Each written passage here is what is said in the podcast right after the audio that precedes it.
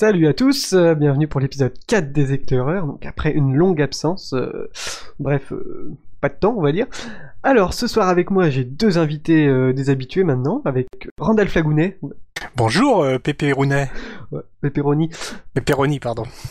et euh, avec moi aussi Titours Nounet.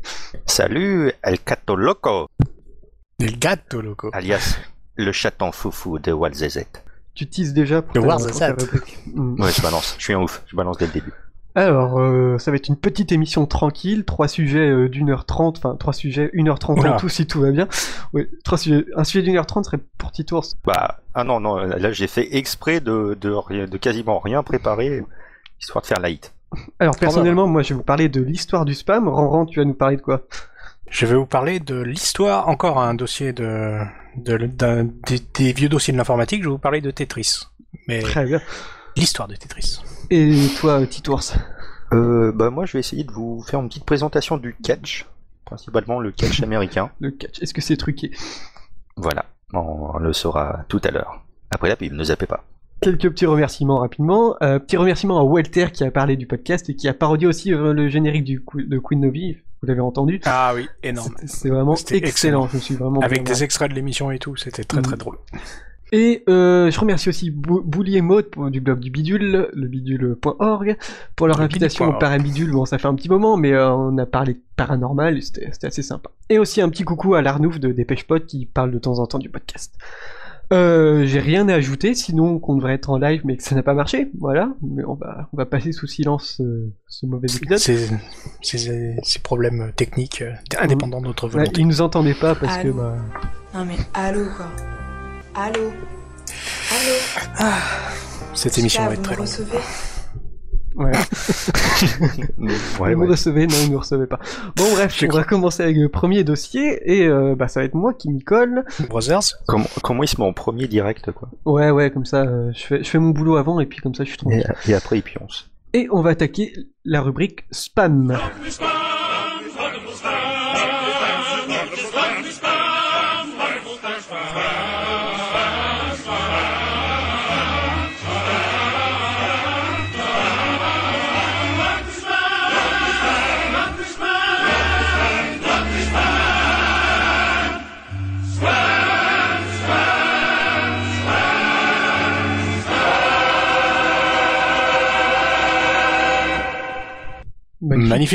Ah oui, magnifique. Je vais mettre ça comme D'ailleurs- alerte à chaque fois que j'en reçois un sur mon PC. Vous, vous avez reconnu ou ça vous dit quelque chose ou pas Est-ce que ce serait pas des Monty Python Ah bien Moi je crois bien que si.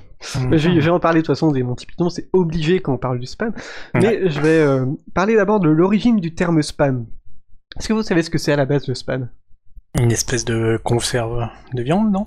Voilà, alors le terme de spam, ça, désigne, ça vient de 1937 et ça désigne pas les, les courriers indésirables qu'on peut recevoir, mais à la base, le spam, c'était une marque déposée par euh, Hormel Food en 1937, c'était une entreprise euh, agroalimentaire. Et le spam, euh, donc l'origine du nom spam, c'est la contraction de spiced ham, qui signifie Ah. euh, jambon épicé. Oh. Ou euh, ça pourrait très bien aussi signifier shoulder of pork and ham, donc euh, épaule de porc et jambon. Donc c'était c'était de la bouffe à la base, quoi. D'accord. Je veux bien connaître la transition, pourquoi on en est arrivé là?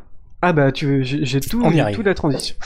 Euh, le spam c'est une sorte de viande pré-cuite euh, conditionnée dans des boîtes de conserve et ça constituait une des principales sources de nourriture des soldats américains pendant la Seconde Guerre mondiale. Vu que c'était euh, nourrissant, non périssable, et donc ça ressemblait à une sorte de pâté rose assez indigeste. C'était C'est assez- du cornet de bif en fait? Non, c'est pas vraiment. Non, c'est pas du cornet de beef. C'est quoi la différence? Euh, Cornet de beef, c'est de la viande séchée, si je me trompe pas, non? Ah non, non, c'est Non, du truc euh, en pot qui. On dirait que c'est de la pâté pour chien. Bah, je pense que c'est pas loin Il me du. semble que du ça doit se ressembler. Sauf Ouais, que c'était pas, c'était du porc et pas du bif, a priori. Oui, voilà. Ah bah voilà, c'est c'est peut-être la seule Voilà. différence en fait. Suffit- Suffit de réfléchir et puis. Voilà. N'oubliez pas, vous l'aurez appris chez les éclaireurs. Et ouais. Euh, la question qu'on peut se poser, c'est comment on en est venu à associer le concept euh, d'indésirable, donc du spam indésirable, au jambon en boîte. Ça a l'air con comme ça, mais pour ça, il faut attendre 1970 et le fameux sketch des Monty Python, sobrement intitulé Spam. Et donc dans le sketch, euh, donc ils sont bien foulés quand même pour le nom du sketch. Donc, dans le sketch, le spam désigne euh, toujours le petit jambon en boîte qui est, euh, qui est répété à tout bout de champ euh, pendant le sketch, à Ouais. tel point que ça, ça parasite toutes les conversations. Donc euh, Le sketch, ça se passe dans une auberge. Tout au long du sketch, l'aubergiste décrit les plats qu'il a sur menu comme ceci. Morning. Morning. What you got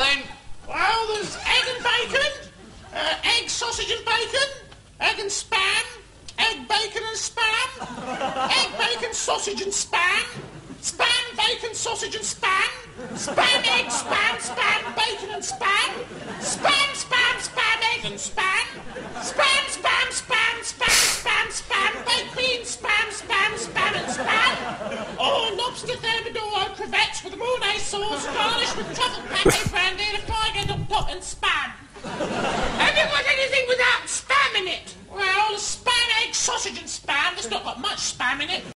Bon voilà, vous avez, vous avez, vous avez compris tout de suite le. le C'était quoi Il peut répéter le troisième Ah non, je repasserai ça. Je te repasserai ça à la fin si tu veux. Ah, merci. Euh, donc euh, vous avez compris qu'il répète ça à tout bout de champ, donc c'est super chiant à la fin. Mais aussi dans le sketch, euh, il y, y a une troupe de vikings attablés euh, à côté, qui se mettent ouais, ils, font le- bah, ils font leur truc de vikings, quoi. Je sais pas, ils- Ils boivent de la bière. Non, ils boivent, euh, je sais pas, de la bière dans des crânes ou des trucs comme ça. Voilà, c'est ça. Voilà. Et ils se mettent à chanter spam de temps en temps, comme ceci.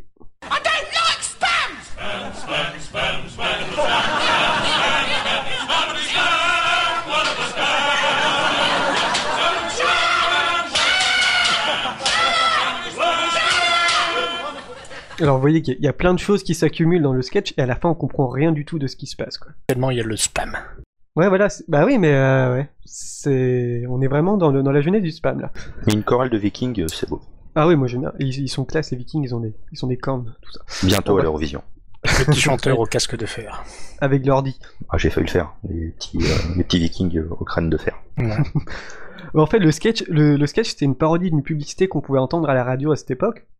Donc une publicité où la marque spam était répé- répétée euh, maintes et maintes fois, comme on fait avec les pubs, les pubs de maintenant, quoi, pour marteler le nom de la marque pour qu'on l'ait bien en tête. Et donc Non mais allô quoi Ouais, non mais allô, euh, me tente pas, je la remets. hein. Allô Non mais allô quoi. Et donc, euh, le, comment dire, la- une des, euh, des publicités pour le spam, j'en ai une, vous allez voir que. Bon, vous allez, vous allez voir le.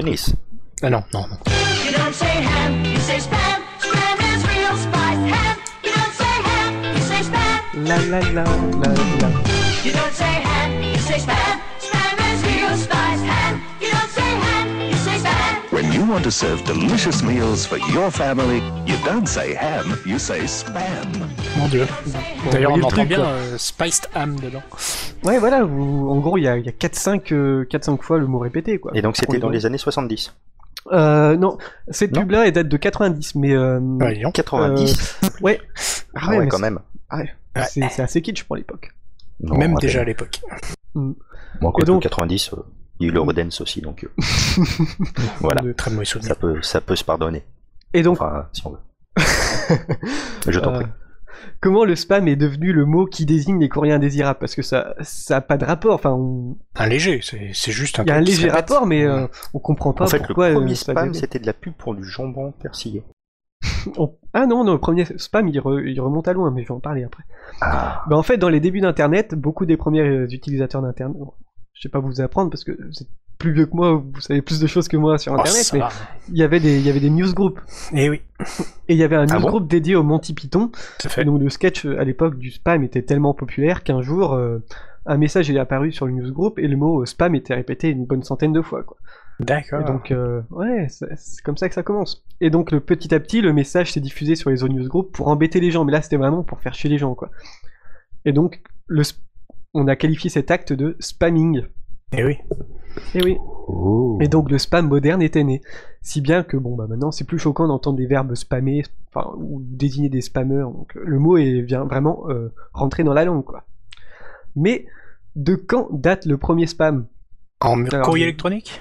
Mais oui, hein, En courrier électronique, ouais. Hmm. Hmm. Moi, je... Les années 50 Non, moi je dirais 50... Allez, 60. Allez. Ah non, c'est trop vieux quand même. Non, c'est jamais. L'invention du mail devrait, 70. devrait dater des années... Non, remarque, l'invention du mail, c'est plutôt euh, 72 ou un truc comme ça, donc... euh, Alors, le premier spam apparaît le 3 mai 78. là. Ah, c'est précis. Ah ouais, bah je suis précis, attends, on est dans les éclaireurs quand même. Euh, Mais donc ce qu'est-ce- jeu- comment on sait que c'est le premier? Parce que c'est Internet qui le dit.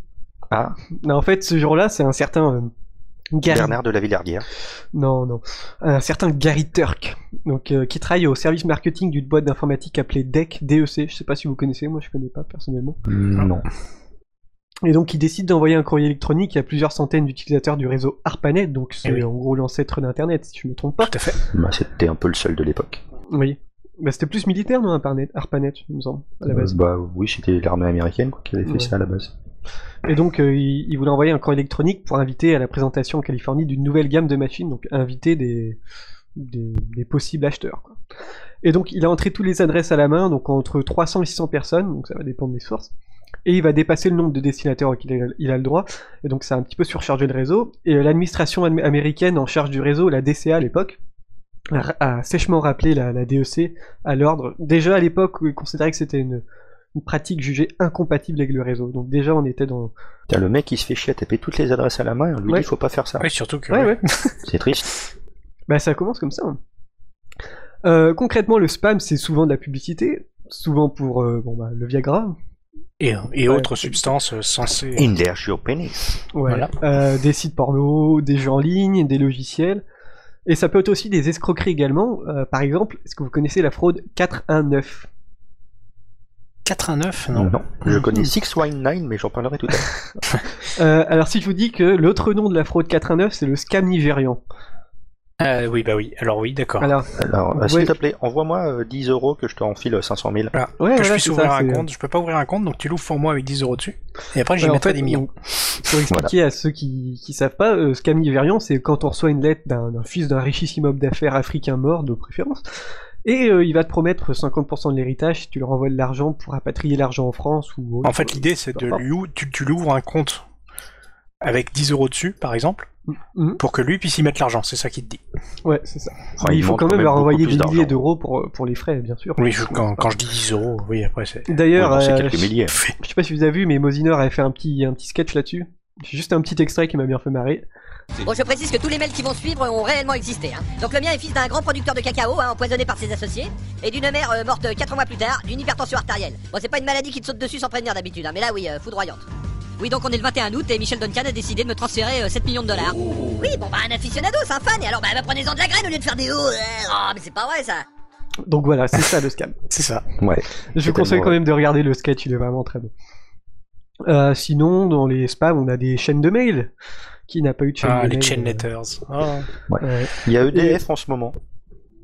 Les quoi, il y a EDF Ah oui, oui, on, ouais, on va oui, vous je- couper euh, votre euh, électricité si vous payez pas. Ouais, et c'est sûrement. Ah, c'est pas des chaînes de mail, ça. Ouais, et c'est des courriers qui viennent de Thaïlande, euh, apparemment. Donc, euh, Ouais. Mais sauf que EDF ne fait rien contre ça. Ils en ont rien à branler. Ah ouais? Bon, Tu n'as aucun moyen de les contacter. Et quand tu les appelles pour dire bonjour, euh, je voudrais vous parler de ça. Euh, non, désolé, on s'occupe pas de ça. Au revoir. t'en as eu toi? Oui. Ah, t'en as eu Eh ben, Ah bah oui, je l'ai reçu. si EDF nous écoute. euh, Ah mais j'ai vu justement, j'ai cherché pour les contacter et c'est laisse tomber, ils, ils répondent que dalle. Ah ouais. Quand tu cherches EDF, de toute façon sur Twitter, tu tombes sur euh, l'équipe de France. oui, bah ça m'étonne pas. Donc avec ça, t'es bien avancé. Euh, sinon, on a aussi les mails phishing. Bon, bah, ça c'est euh, surtout ces dernières années qu'on en parle. Alors, le principal vecteur de diffusion, c'est bien évidemment le mail. Donc, par exemple, en 2009, à votre avis, sur 100%, donc euh, le pourcentage de courriers reçus était des spams. À votre avis, c'était combien? Bon, Je dirais beaucoup. moi, je dirais 60 Moi, un tiers. Combien? 60% 60 Petit tour, si tu allez, bon, allez, plutôt dans les 33. Ah bah non, c'était 95%. Oh putain. Je croyais qu'il y avait eu une grosse baisse de spam euh, récemment. Ouais, j'en parle juste D'accord. après. Oui, quand euh, c'était un russe qui s'était fait Attends, arrêter. Ouais, ouais, c'était le roi du spam, mais j'en parlais, mais on- Ah ok, ok. Ah ouais, tu, tu vas me pourrir ma... ma- Ne dévoile pas la fin de Reculo. Euh, Il y a plein de petites techniques que les spammers utilisent pour contourner les filtres anti-spam, parce que maintenant les filtres anti-spam sont, euh, sont assez élaborés. Bah, personnellement, je reçois plus de spam, hein. je sais pas si je sais pas vous, mais... euh, Bah, allez sur Gmail, il vous aura pas de problème. moi j'utilise pas Gmail, mais j'en reçois, on va dire, euh, un tous les deux jours. et Ah, la J'en ai plupart pas du un seul temps, qui ouais, passe sur Gmail. La plupart du temps, moi, les, les spams que je reçois, c'est des... c'est pas vraiment des spams, enfin c'est des faux positifs, c'est des trucs euh, de 10 heures, tout ça. Ouais. donc, euh, Ou Et en sinon, fait, je reçois euh, des, des mails euh, à quelqu'un qui s'appelle comme moi. Ah. Donc, je reçois ses notifications pour ses places de, de foot. La dernière fois, je lui ai annulé son ticket de train, son billet de train. Je ça faisait deux fois que je le recevais, je me suis dit, tiens, je peux l'annuler. Ouais, hop là, annulation. donc, s'il y a un petit ours qui nous écoute, Bien fait pour sa gueule. Il avait qu'à rentrer son adresse correcte. Et euh, donc, les spammers utilisent des petites techniques comme ça. Par exemple, pour Viagra, ils remplacent le A par un arrobas ou, euh, Ou ils mettent un des- espace dans le des es- mot, ouais. un Ils espace i entre chaque lettre ou pour, deux euh, i. contourner. Ouais, voilà. Comme les kikou. Et Voilà. après, en dérivant, on peut aussi inclure euh, les messages sur les forums, les pop-up, les spams par SMS. Ça se fait beaucoup maintenant. Ouais, enfin les pop-ups sur les oui. forums, ce serait plus, euh, c'est plus de la pub que du spam, mais les spams par SMS, Enfin, par les contre, messages sur les forums et les pop-up. euh. Et aussi l'espèce de phishing par SMS aussi, ou un numéro t'appelle Ouais, sans laisser message. Ça se fait Ouais. beaucoup. Machin, t'as laissé un message, rappelle le tout tout tout tout. Voilà. Alors, il y a- 3,85€ la seconde. Oui, non, c'est plus. Alors, il y a bien évidemment des effets nocifs dans le spam. Donc, principal inconvénient du spam, c'est que c'est l'espace qu'il occupe sur le réseau. Et ça encombre inutile- inutilement une partie de la bande passante. Parce que le spam Enfin, induit. des- une partie, ça a l'air d'être beaucoup quand même. hein. Ah oui, non, mais tu vas voir. Le spam induit des, des coûts supplémentaires pour les fournisseurs d'accès Internet. Parce que, bon, bah. Ils doivent mettre en place une plus grande largeur de bande passante, ils doivent acheter des serveurs supplémentaires pour gérer le spam. Aussi euh, engager Et un, le logiciel d'anti-spam aussi. Oui, oui, ils doivent aussi engager du personnel pour euh, les réclamations diverses. Mhm. D'ailleurs, euh, pour ce qui est le problème, du, euh, le problème de bande passante, en 2010, il y a le roi du spam qui a été arrêté, et je pense que tu parlais de lui, c'est Igor euh, Goussev. Voilà. Donc c'est un russe de 31 ans, et au moment de son arrestation, l'envoi de spam a diminué de 20%. Soit Ouais, plusieurs de ce- messages, euh, milliards de messages. hein. Ouais. Ouais, c'est ce que j'avais entendu, Voilà. ouais, c'était impressionnant.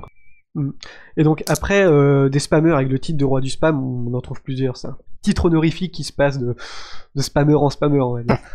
Et donc il y a un très célèbre spammer qui est Stanford, Stanford Wallace, je sais pas si vous le connaissez. Ça me dit rien, Mm, Son, Non.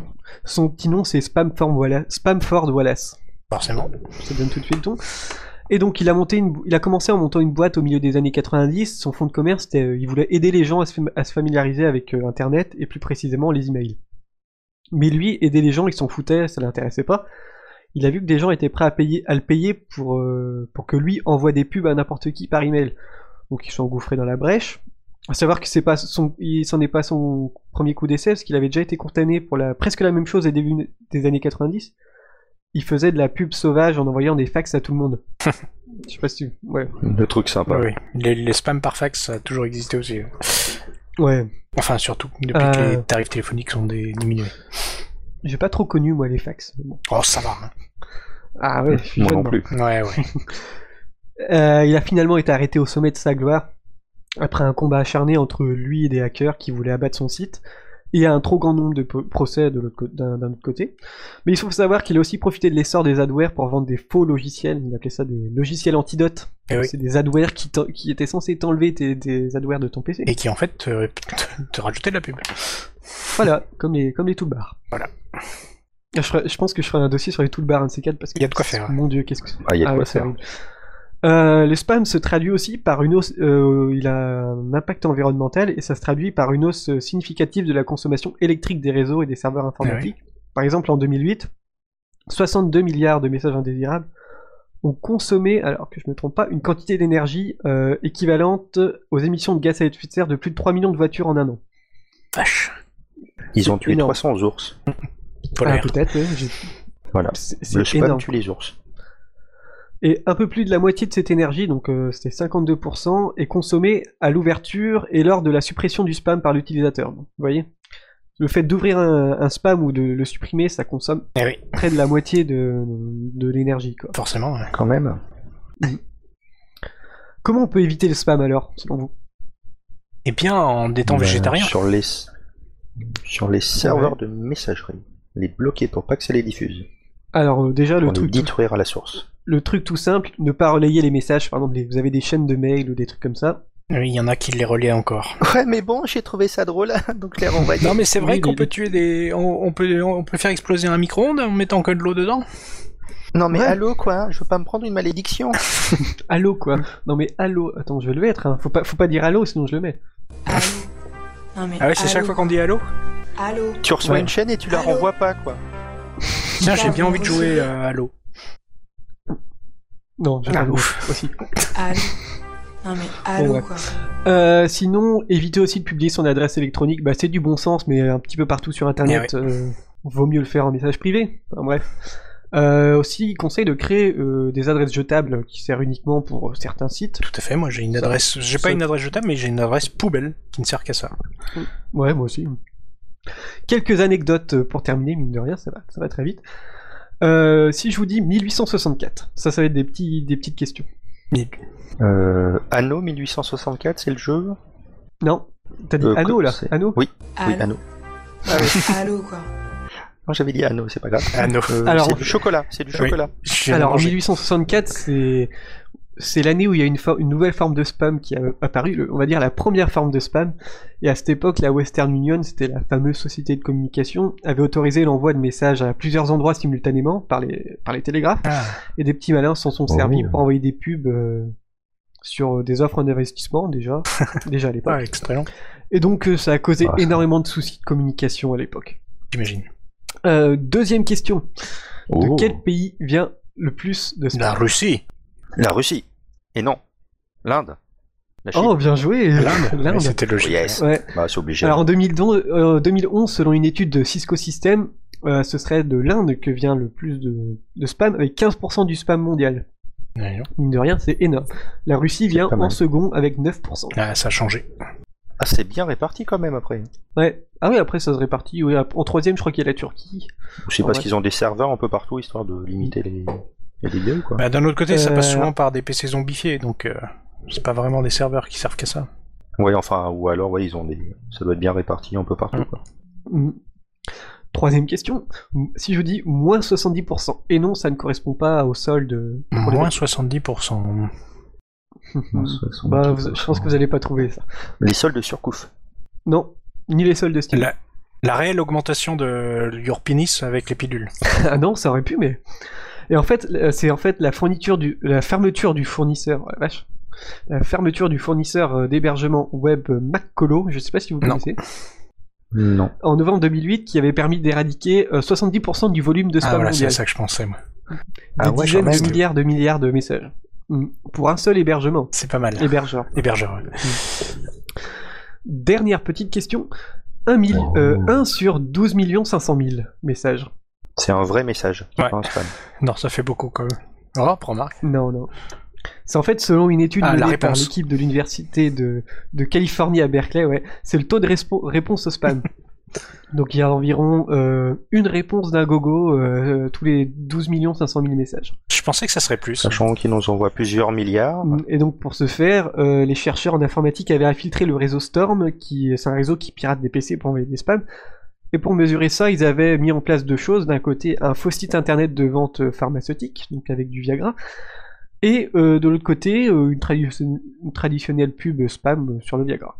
Et donc l'étude relate qu'au bout de 26 jours d'envoi, ils n'ont obtenu que 28 ventes pour près de 350 millions de messages. D'accord, mais c'est uniquement sur du spam au sujet du Viagra. Parce que je pense qu'il y a des Ouais, sujets voilà, qui sur- doivent marcher beaucoup mieux. Oui, oui, oui, je, Ouais. je pense bien aussi. Donc les gars, ils ont quand même uniquement balancé sur, euh, 350 millions de messages pour faire C'est ça. ouais. Ah bravo les mecs. Ouais. Et après, c'est les premiers à se plaindre euh, de la surcharge des serveurs. Enfin. Non, mais c'est de la recherche, hein. Voilà, c'est ça. Et mais ça n'empêche pas, comment dire, le réseau Storm, celui qui envoie les, les spams, euh, de d'engranger jusqu'à 3 millions et demi de dollars par an.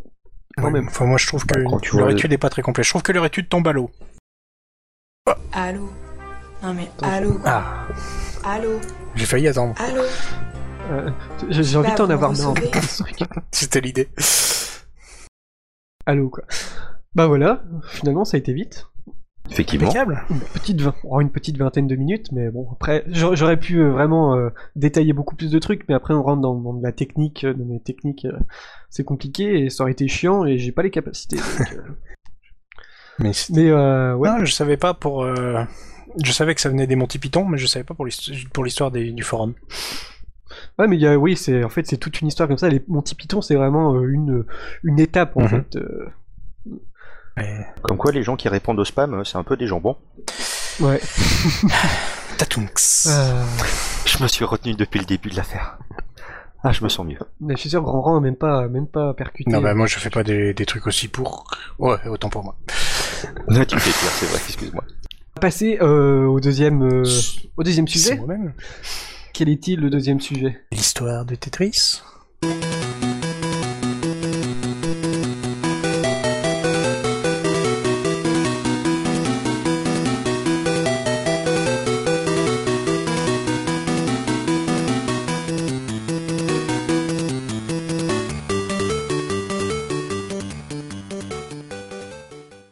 Ta, magnifique. Et donc, qu'est-ce que c'est que ce jingle Tu peux nous dire? Hmm, ça ressemble bien à une musique du jeu Tetris version Game Boy, si je me souviens bien. Exact. Et euh, alors là, C'est laquelle? ça doit être le, le type B, le Game B, c'est ça? Ouais, bien, bien. vu. Et euh, par contre, tu vois, le- Pas préparé là, du tu, euh, passes, tu commences par la fin. Parce qu'en fait, c'est, moi je vais vous raconter comment on en est arrivé à la version Game Boy. Alors, moi je vais vous raconter comment la la- Ah non, c'est pas. You fail. fail. Moi, je vais vous raconter la, la genèse de Tetris. Alors, déjà, Tetris, euh, on, va- on va parler de son créateur qui s'appelle Alexei Leon, Leonidovitch Pajitnov. J'ai réussi à le dire. entraîné. Je me suis entraîné devant un miroir, Ah, pas on mal. va prendre un truc de fou. Euh, qui est né en 1956 en URSS, diplômé en 79 du Centre informatique de l'Académie des sciences de l'URSS. Il, en- il devient chercheur d'ailleurs euh, à l'Académie des sciences. Donc vous connaissez le, le pin- Mhm. Pintomino, le, le jouet en bois, le Pintomino? C'est euh, Triomino? Le trio Moi, je Mino, connais non, c'est pas pas la même le. Pintomino, c'est des petites, euh, comment dirais-je, petites plaques de bois qui formées de cinq carrés qui, sont les uns à côté des autres, donc, qu'on assemble pour faire des figures qui sont imposées. Il y avait ça dans Fort Boyard? Euh, ouais, il y a un truc qui ressemble à ça. pour Voilà. choper la clé. Et euh, en fait, ça représente, du coup, ça fait 5 carrés connexes, ça représente 12 pièces différentes si on compte pas les miroirs, puisqu'on pouvait retourner les morceaux de bois. Sinon, ça en fait 18 différents, puisqu'il y en a qui sont symétriques. Est-ce que vous me suivez jusque-là? De loin. Ça va. Et en fait, c'est en voyant ce jeu que Alexei a une petite idée. Alors, tout commence en 1985. Et c'est en voyant ce jeu de Pantomino que Alexei a l'idée de faire un jeu de pièces qui tombent et qui s'emboîtent. Bon, rapidement, il s- Le une pouce-pièce espèce de pouce-pièce? Non, pas tout à fait. Euh, en... C'est en voyant que, que les Pantomino, c'est un peu compliqué, qu'il y en a quand même beaucoup, qu'il décide de- d'enlever un des petits carrés. Et donc, il, tra- il crée les Tetramino, qui sont les sept pièces différentes de Tetris que vous connaissez. Oh. Il y en a 7 Il y en a sept, Ah oui, il y en a 7. En fait, c'est toutes les pièces possibles et leur miroir, de 4 carrés qui se touchent. Euh, Mhm. Le principe, donc, je vous le refais pas, hein, c'est des pièces qui tombent du haut d'un écran dans un réservoir de 12 pièces de, de 12 carrés de large. Il faut faire une ligne complète de ces pièces pour qu'elles disparaissent. Le premier Tetris, il le fera sur un ordinateur Electronica, c'est une marque russe, hein, puisqu'on est en Russie. Et euh, le succès dans l'univers- dans l'université sera euh, immédiat, c'est-à-dire que tout le monde joue là-bas. Ah bah ça, dès qu'on peut jouer, hein, forcément, il y a du monde. Ouais, même les, même les Russes savent jouer. Pour travailler, hein, il y a personne. Enfin, je, Voilà. je vous rappelle quand même qu'on est en 1985 et que la Russie est un pays très fermé. Ça va avoir son importance. Et, Bah, il y a des gens dans les goulags. et on est en- donc. donc on est en- non non seulement en Russie, mais en URSS surtout. Et voilà. Et oui.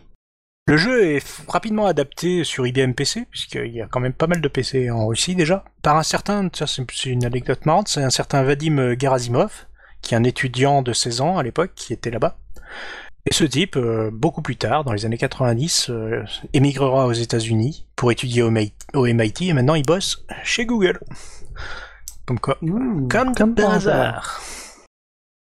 Il est passé. Ce qui est marrant, c'est que bon, à l'époque, euh, donc l'adaptation est faite à l'université, donc des copies euh, commencent à circuler euh, de, de disquette en disquette euh, un peu partout dans Moscou. Alexei Pajitnov d'ailleurs atteint une petite célébrité dans, localement dans, la, dans, dans le petit monde de, des informatisés, on va dire. Et maintenant, allons en 1986. En 1986, la, la version de PC de Tetris, celle qui a été faite sur IBM PC, arrive à Budapest en Hongrie. Et elle est adaptée euh, rapidement par des programmeurs du coin euh, pour Apple II et pour euh, Commodore 64. Et c'est pareil, euh, elle commence à circuler un peu sous le, comme pas vraiment sous le manteau, mais La chapka. Le Vu qu'il y a chapka, pas- j'allais dire. personne euh, ne l'a ne l'a encore, euh, comment dirais-je, licencié. euh, il est tout à fait légal de la copier. Donc, euh, donc c'est là qu'entre en scène un certain euh, Robert Stein. Robert Stein, c'est un, Anglais président de Andromeda Soft- Software. Andromeda Software, c'est une petite société qui, fait de- des, logiciels. Et il repère Tetris lors d'un voyage là-bas. Donc il décide d'acquérir les droits de Tetris, alors il cherche à trouver ça. Déjà il s'allie avec un américain qui s'appelle Spectrum Holobyte, qui est relativement connu. C'est la société euh, Mirrorsoft en fait, c'est une, euh, une branche de la société Mirrorsoft. Donc avec, euh, avec Spectrum Holobyte, il essaye d'acquérir euh, Tetris. Ouais, Il y a vraiment, du coup il y a deux auteurs. Il y a la version hongroise, qui a, qui a copié la version Ouais. de Pazitnov. Alors Stein, euh, lui, il essaye d'avoir les, il essaye d'avoir les licences. Et en novembre, il va, il va voir les créateurs russes, qui, les créateurs hongrois, pardon. Et là, son problème, il arrive à acquérir la licence. Ils sont bien contents de, de pouvoir le revendre. Et euh, sur un malentendu laissant entendre que l'Institut des sciences de Moscou est d'accord pour vendre les droits, Stein va à Moscou, hop.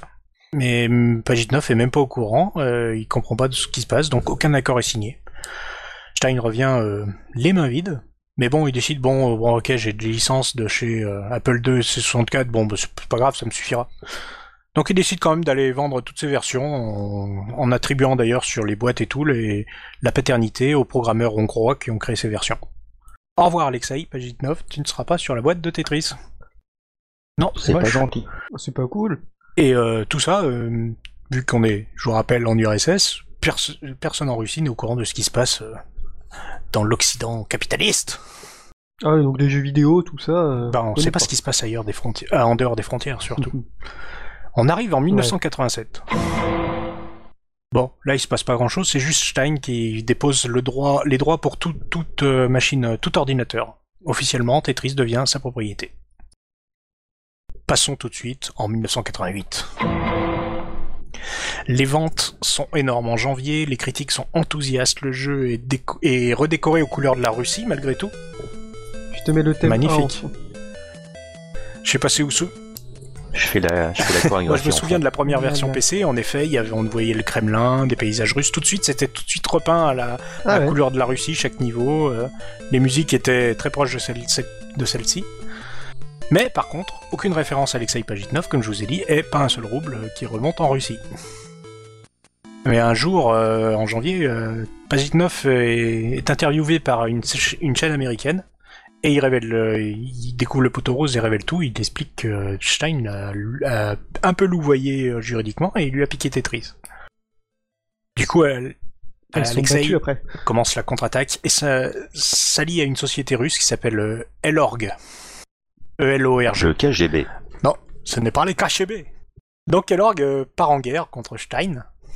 Il exige le dédommagement pour vol de propriété et que Stein achète finalement réellement les droits d'exploitation s'il veut continuer à distribuer Tetris. Voilà, les, les combats commencent. En- C'est dingue. c'est la guerre. On arrive en 1988.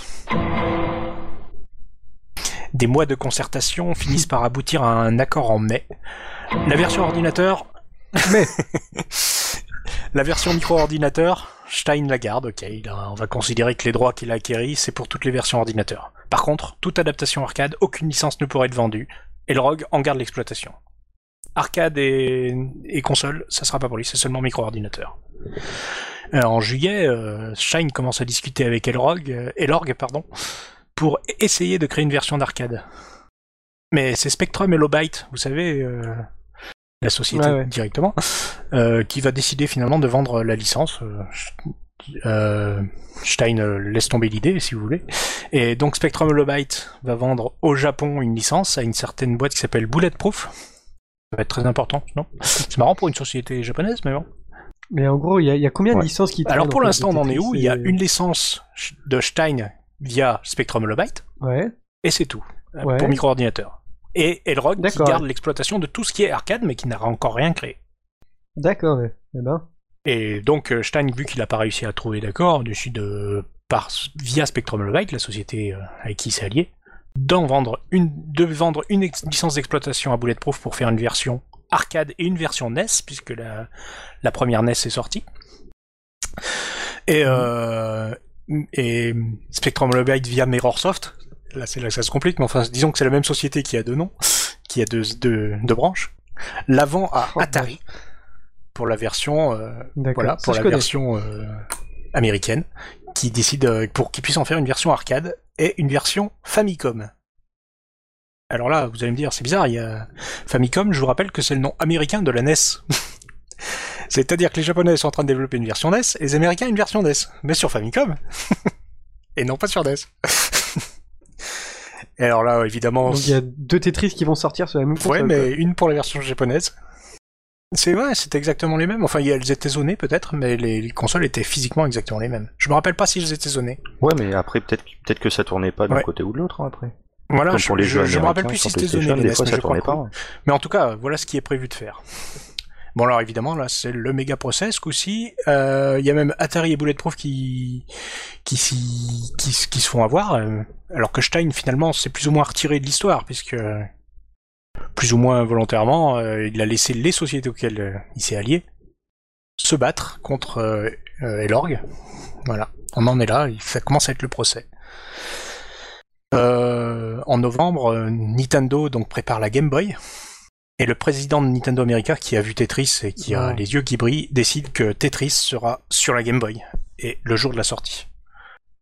Bon, alors là, euh, il va, con- il contacte Stein. Stein qui dit non, non, non, je veux pas revendre de licence, c'est trop le souk. Euh, je me lance pas là-dedans.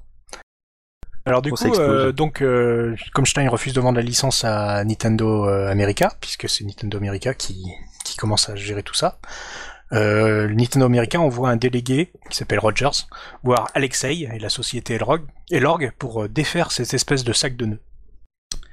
Et là, et là, on arrive en 89. Donc euh, Stein euh, et un autre type de chez Spectrum Lobite vont avec euh, le représentant de Nintendo, Rogers, voir Alexei Pajitnov. Ce petit monde arrive là-bas. Rogers, le délégué de Nintendo, pour montrer que sa boîte, elle en a et qu'ils vont faire un truc super, lui montre la fameuse version NES que les Japonais ont fait en rachetant la licence. Et là, Elorg euh, a la mâchoire qui tombe, il dit quoi? C'est quoi cette version d'arcade? Depuis quand on a autorisé une version d'arcade? Donc là, il découvre le truc, euh, Rogers calme le jeu, il dit non, non, non, attendez, ok, on va arranger ça. C'est-à-dire, on vous donne un pourcentage rétroactif sur toutes les ventes qui a eu lieu sur la NES, euh, comme ça, euh, comme ça, on reste copains. Et la NES, elle était sortie en quelle année? Euh, je n'ai plus les dates, mais elle devait être sortie 2-3 ans plus tôt. Je crois. Euh, donc, euh, Stein, euh, Stein, pendant ce temps, lui, euh, lui il rencontre Elrog pour... Elorg, putain, j'arriverai jamais. C'est du mal, hein Ouais. pour, euh, pour préciser son contrat, euh, parce que lui, il a une licence normale pour tous les ordinateurs. Ouais, mais là, E- Elorg décide que d'accord. Alors maintenant, on va définir ce que c'est qu'un ordinateur. Parce que la NES, euh, la NES, c'est un ordinateur ou c'est pas un ordinateur? Donc, on va dire que c'est tout appareil équipé d'un clavier, d'un lecteur de disquette ou d'un disque dur et d'une unité centrale. Point. Ça, c'est un ordinateur. Tout le reste, t'as pas le droit de, faire de, de version de Tetris. Et en fait, euh, c'est dans- en sous-main, c'était le type de chez Nintendo, Rogers, qui avait dit à, El- à, El- à Elorg de faire ce genre de choses pour que lui puisse espérer avoir l'exclu console. C'est c'est compliqué. Ah, mais ouais, c'est Lost. Et non, mais C'est ça, ça, pourrait faire une série. Hein. C'est Lost. Non, pas tout à fait, mais c'est une belle série. Euh, Stein, pendant ce temps, il dit Ok, ok, euh, je fais que la version ordinateur, mais j'achète les droits des bornes d'arcade dans les salles d'arcade. Et donc, il les chope, les droits. Alors maintenant, le type euh, de Rogers continue à discuter avec Elor, il lui montre une petite cartouche euh, NES Atari, ce Ouais. coup-ci. Vous savez, la version Atari, la version Famicom. Spectrum, euh, en fait, quand Elorg monte à, c'est Elorg qui monte cette cartouche, C'est pardon. compliqué. type, euh. Elorg montre la cartouche Atari qu'ils ont montré, qu'ils ont trouvé entre temps sur la Famicom. Et là, Spectrum euh, Holobyte dit, oh non, je, je vois pas ce que c'est. Ça doit être une version pirate. On n'a jamais vu ça. Je connais pas. Alors qu'à mon avis, ils étaient peut-être, c'est pas sûr, hein, mais ils étaient peut-être déjà au courant qu'Atari faisait aussi une version Tetris. Ouais. Donc là, je vous coupe un petit peu l'histoire des guerres qui a des vont morts faire que il n'y a pas encore de mort. Bah non, s'il y a de la baston, En fait, quoi, au final, intéressant. Et, et l'org décide de vendre les licences au plus offrant entre Bulletproof, la société japonaise de la NES, et euh, Spectrum Holobyte. Finalement, en, mars, euh, toute la clique Nintendo vont à Moscou et allonge un chèque supérieur à tous les autres chèques. Et donc, Stein est prévenu carrément par téléphone que les droits de console qu'il avait, qu'il avait volés finalement, pour les versions qu'il a fait, sont revendus à Nintendo via Bulletproof pour 10 millions de dollars. Donc ça y est, euh, euh, toute la société Spectrum Holobyte n'a plus le droit à la version. Ouais, donc approche à Nintendo, tout ça, quoi. Ouais. Enfin, avait fait expert- voilà. Et, et Atari aussi, il y avait sa version Famicom. Et ben, ils peuvent prendre leurs cartouches et se les ranger dans un hangar, puisque c'est ce qui va se passer. Voilà, c'est Ils vont ça. se prendre une cartouche. Et là, Atari, là, extrêmement mauvaise. Donc, euh, ce qu'ils font, c'est que après avoir rangé leurs cartouches dans un hangar sans pouvoir les vendre, ils déposent le copyright des créations audiovisuelles du code de programmation de la bande sonore de l'adaptation Ouais, de Tetris la sur NES. La fameuse musique qu'on peut entendre. Donc, ils déposent pas le jeu, mais toutes les créations qui ont été faites autour. Voilà. La riposte les fourbe. Évidemment, toujours sans mentionner Alexei. Les procès Nintendo Atari continuent à dire, par exemple, euh, Atari dit euh, ouais, mais attendez, euh, on nous a revendu la licence euh, Spectrum Holobyte avait la licence pour ordinateur. Et puis la NES, c'est un ordinateur puisque euh, via le port d'extension, on peut rajouter un clavier. Ah, les filous. Et la, la preuve que c'est un ordinateur, c'est qu'aux États-Unis, on l'appelle Famicom, ça veut dire Family Computer. C'est vrai ça? C'est pas. Oui, c'était Oui. pas un- une vieille excuse à deux balles, non, c'est vrai ça. Putain. Ça, Ouais. c'est pour ça que ça s'appelle Famicom aux États-Unis. Bon, ils ont quand même fini par perdre les droits quand même, parce que c'était un petit peu gros. Mais ils ont essayé de se battre. Dernier sursaut. Du coup, en juin, le juge tranche, toutes les licences de Spectrum Holobyte sont illégales. Toutes les hors ordinateur, bien sûr. Nintendo a gagné. Il n'y aura qu'une version euh, euh, sur euh, des produits Nintendo de Tetris. C'est com- Voilà. enfin, c'est. En, en- ben, Ah, c'est c'est un compliqué. truc de fou, hein. Je pensais pas que c'était euh, aussi compliqué. Ouais, parce qu'au final, Tetris c'est quand même pas terrible, hein, non? What? C'est un des plus grands jeux de l'univers. bon, arrête, euh, c'est de la merde. Alors, oui, si je résume, là, il reste euh, les versions Spectrum Holobyte qui existent toujours, Mirrorsoft. Moi, c'est celle auquel j'ai joué quand Mhm. j'étais petit. Enfin, pas si petit que ça, d'ailleurs. Euh, et euh, c'est seulement sur micro-ordinateur. C'est sorti sur tous les formats euh, micro-ordinateurs possibles. Et il reste la version Nintendo. qui est sortie sur Game Boy et sur. NES. Et sur Super NES aussi, je crois. Euh, D'ailleurs, après, euh, les droits pourront être un peu plus distribués, mais ce sera bien plus tard. La version euh, Tetris, c'est comme quand elle est commercialisée en juillet, il y a 3 millions d'exemplaires qui sont vendus aux. États-Unis. Ouais. À l'époque, ouais, c'est un truc de fou. En même, en même moment, euh, la, la Game Boy sort et elle est accompagnée de Tetris. D'appel en contre-appel, le procès entre Nintendo et Atari sur Tetris s'achèvera en Putain, 93. c'est- ça a duré combien de temps Presque 10 ans alors Euh, pas tout à fait, mais 8 ans, un truc comme ça, ouais. Il devait y avoir des armées d'avocats, ça devait y aller dans tous les sens. Il y a eu 30 millions de cartouches de jeux fabriquées, au final, avec toutes les versions. Atari a eu le temps quand même de créer 20 000 bornes d'arcade. J'en ai des... j'en- Je sais pas si vous en avez vu, moi j'en ai vu. Ça fait pas beaucoup, hein, 20 000 20 000, euh, versions arcade. Mm. Bah, elles étaient déjà vendues, à mon avis, ils pouvaient plus faire grand chose contre ça. C'est du collector. Et l'orgue euh, éclate avec l'effondrement du bloc, du bloc soviétique. Hein. Alexei n'a jamais rien touché, de, n'a pas touché le moindre sou. Par contre, en 96, Ah oui. Mais il a foutu Ouais, un ça, beau c'est clair. bordel. En 96, pour la, en récompense pour son travail, euh, l'Institut des sciences informatiques lui a offert un superbe PC 286 et un appartement de fonction. Et oui, on a réussi. Hein.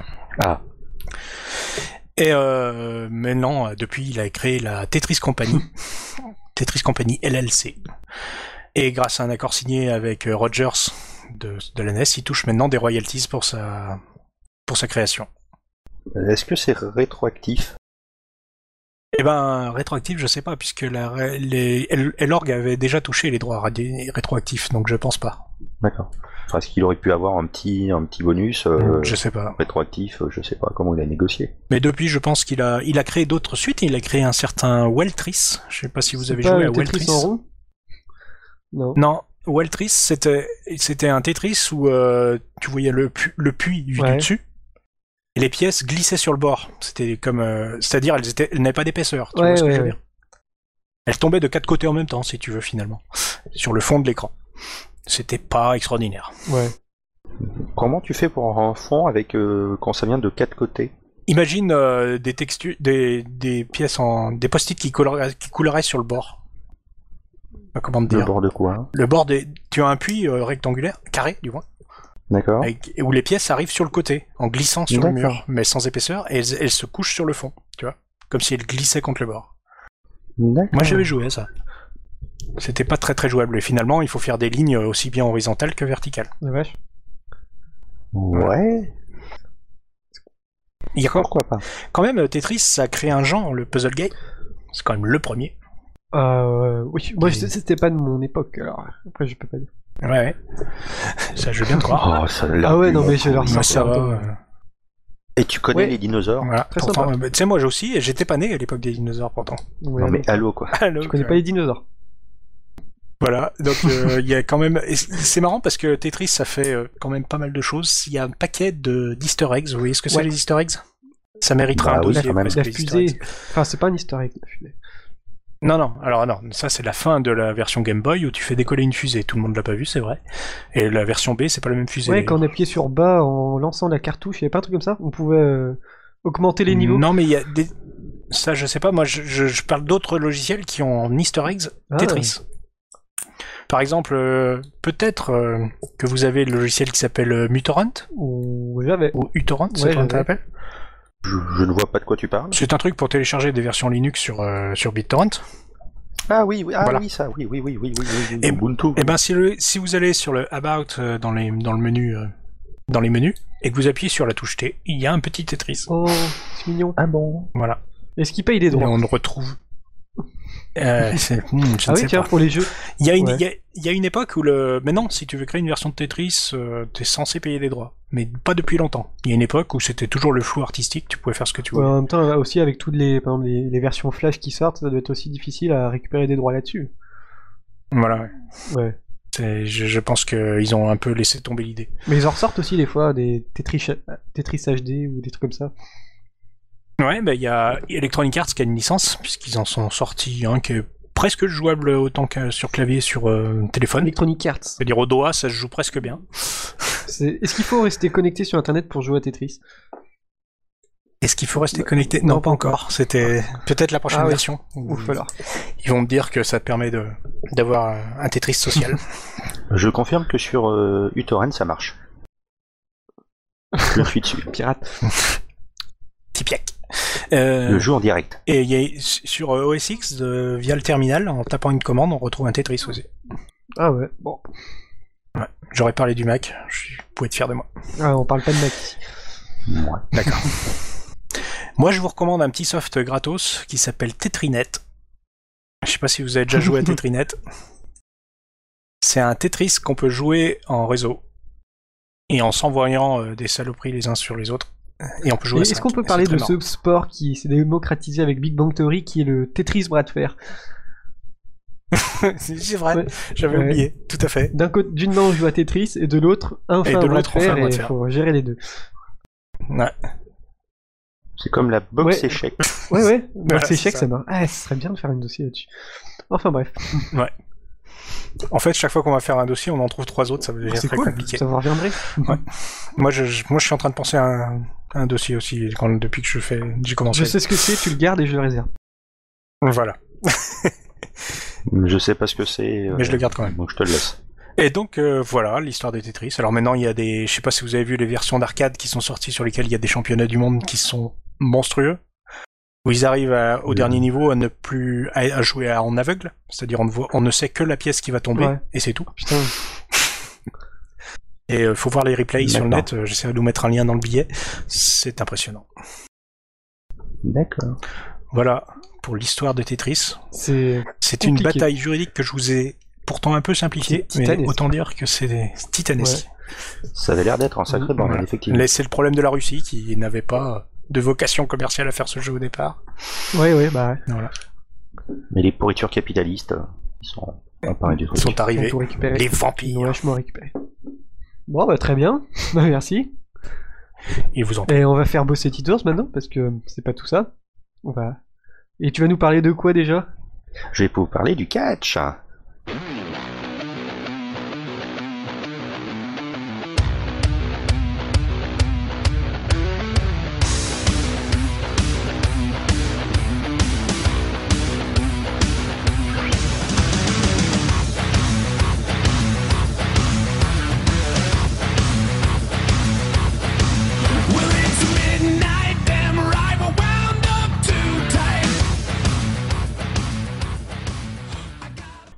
Que donc déjà pour ceux qui nous écoutent et qui aiment le catch, je vous préviens, je vais trancher dans l'art. J'ai qu'une petite demi-heure, donc je vais oublier pas mal de trucs. Vous inquiétez pas. Titours va-t-il réussir son défi Une demi-heure? Ouais, ça va être compliqué. Euh, je vais essayer d'être assez généraliste et pas trop non plus, histoire que Flag qui connaît pas du tout, Pépé qui connaît un petit peu, euh, s'y retrouve un Je minimum. connais, ouais. Je, je connais un peu. Voilà, donc histoire que euh, ça soit, ça reste convivial pour tout le monde que vous connaissiez ou non. Très bien. Donc je vais commencer par une vague euh, histoire du catch. Donc le catch, euh, je vais parler surtout du catch entre guillemets américain, tel qu'on peut le voir à la télé. C'est le plus accessible, on va dire. Donc c'est surtout sur Est-ce que tu vas parler de How to Catch Predator? Non. D'accord. Non, ça, non, ça serait trop long. Alors, déjà, le catch, euh, donc je vais vous épargner tout le côté lutte gréco-romaine et jeux du cirque et tout le bordel. Euh, je ne vous ne parlerai pas non plus du gouren.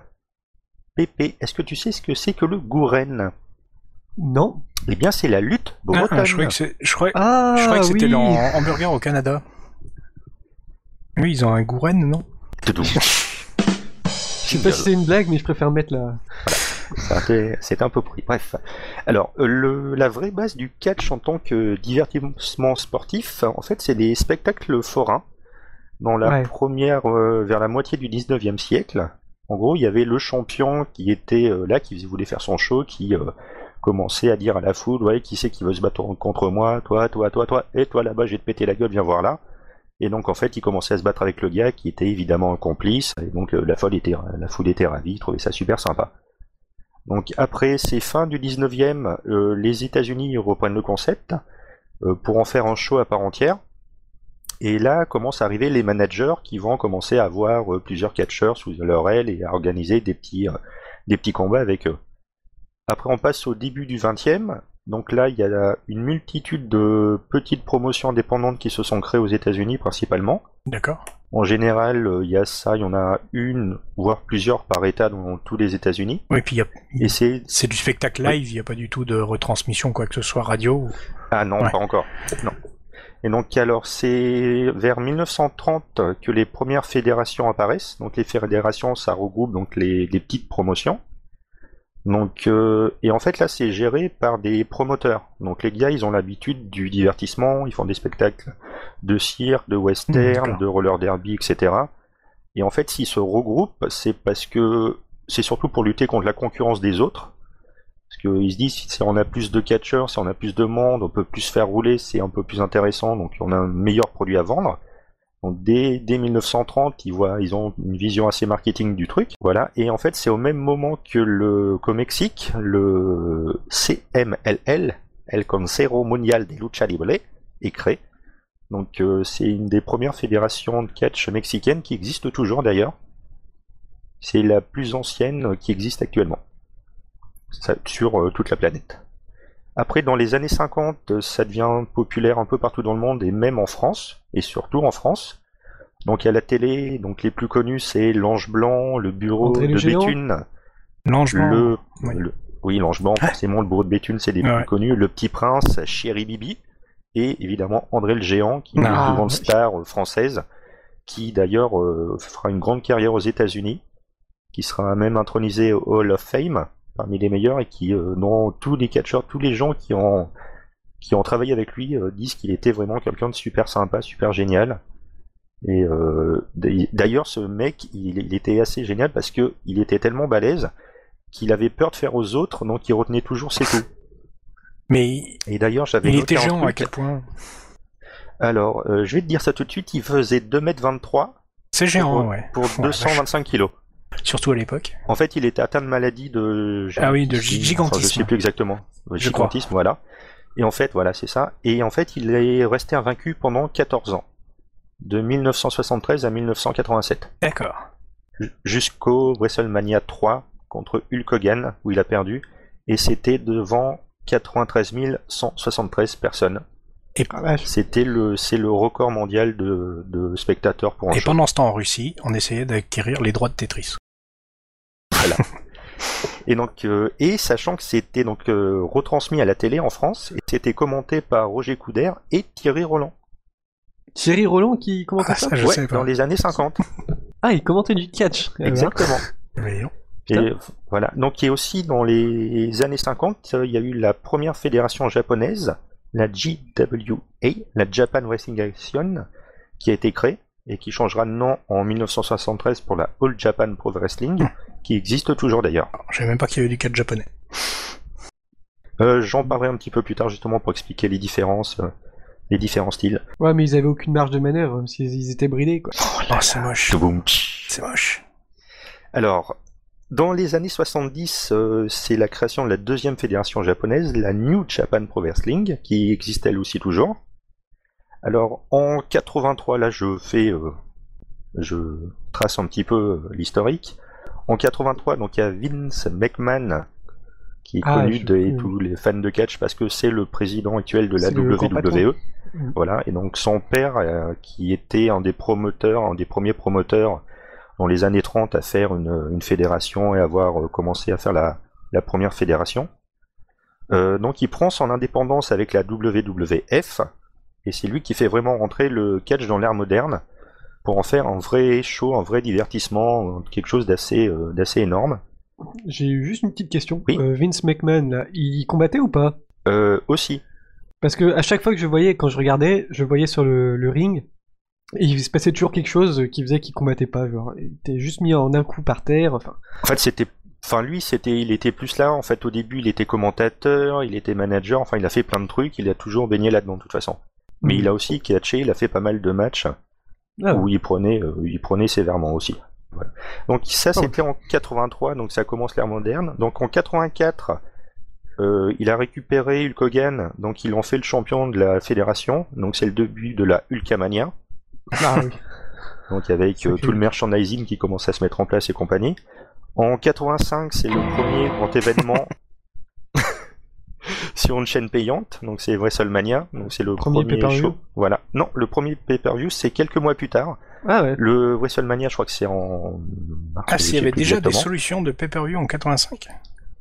Oui, exactement. C'est le, le premier, c'était euh, voilà ce qui s'appelait The Wrestling Classic.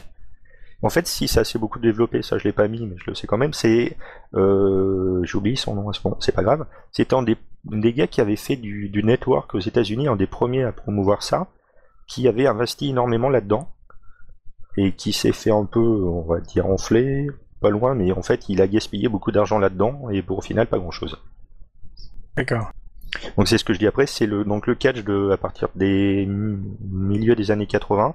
Donc ça devient de plus en plus populaire, donc ça génère de plus en plus d'argent. Donc il y a une lutte acharnée entre les différentes fédérations, il y a la WWF, la WCW, WCW, la ECW.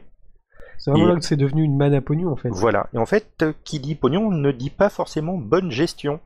Euh, forcément. Et en fait, et donc pendant ces années-là, donc ils essayaient de faire les meilleurs shows, donc ils rachetaient les catcheurs d'une fédération à l'autre pour avoir euh, la star, pour pouvoir faire des trucs, ils ramenaient des guests dans tous les sens. Le problème, c'est que beaucoup ont eu des bonnes idées, mais il y a aussi eu des idées très pourries. Et le problème, c'est quand tu as des idées à la con, le public, au bout d'un moment, il ne suit plus. Ce qui fait qu'à un moment, une fois, il y avait un match, euh, t'avais Hulk Hogan qui devait se battre contre un gars pour la ceinture. Euh, Hulk Hogan, il, il appuie un doigt sur le torse du gars, le gars tombe, il fait le tomber, il gagne la ceinture, et après il saute dans les bras l'un de l'autre. Et en fait, cet épisode-là, ça a marqué la fin d'une des fédérations, là, c'était la WCW. Et sachant que le problème, c'est le gars qui fait, enfin, qui tombe face à Hogan, donc Kevin Nash, c'était lui qui était chargé d'écrire les histoires. Ah d'accord, c'était le. Donc en gros, le gars, il s'est mis lui-même en avant.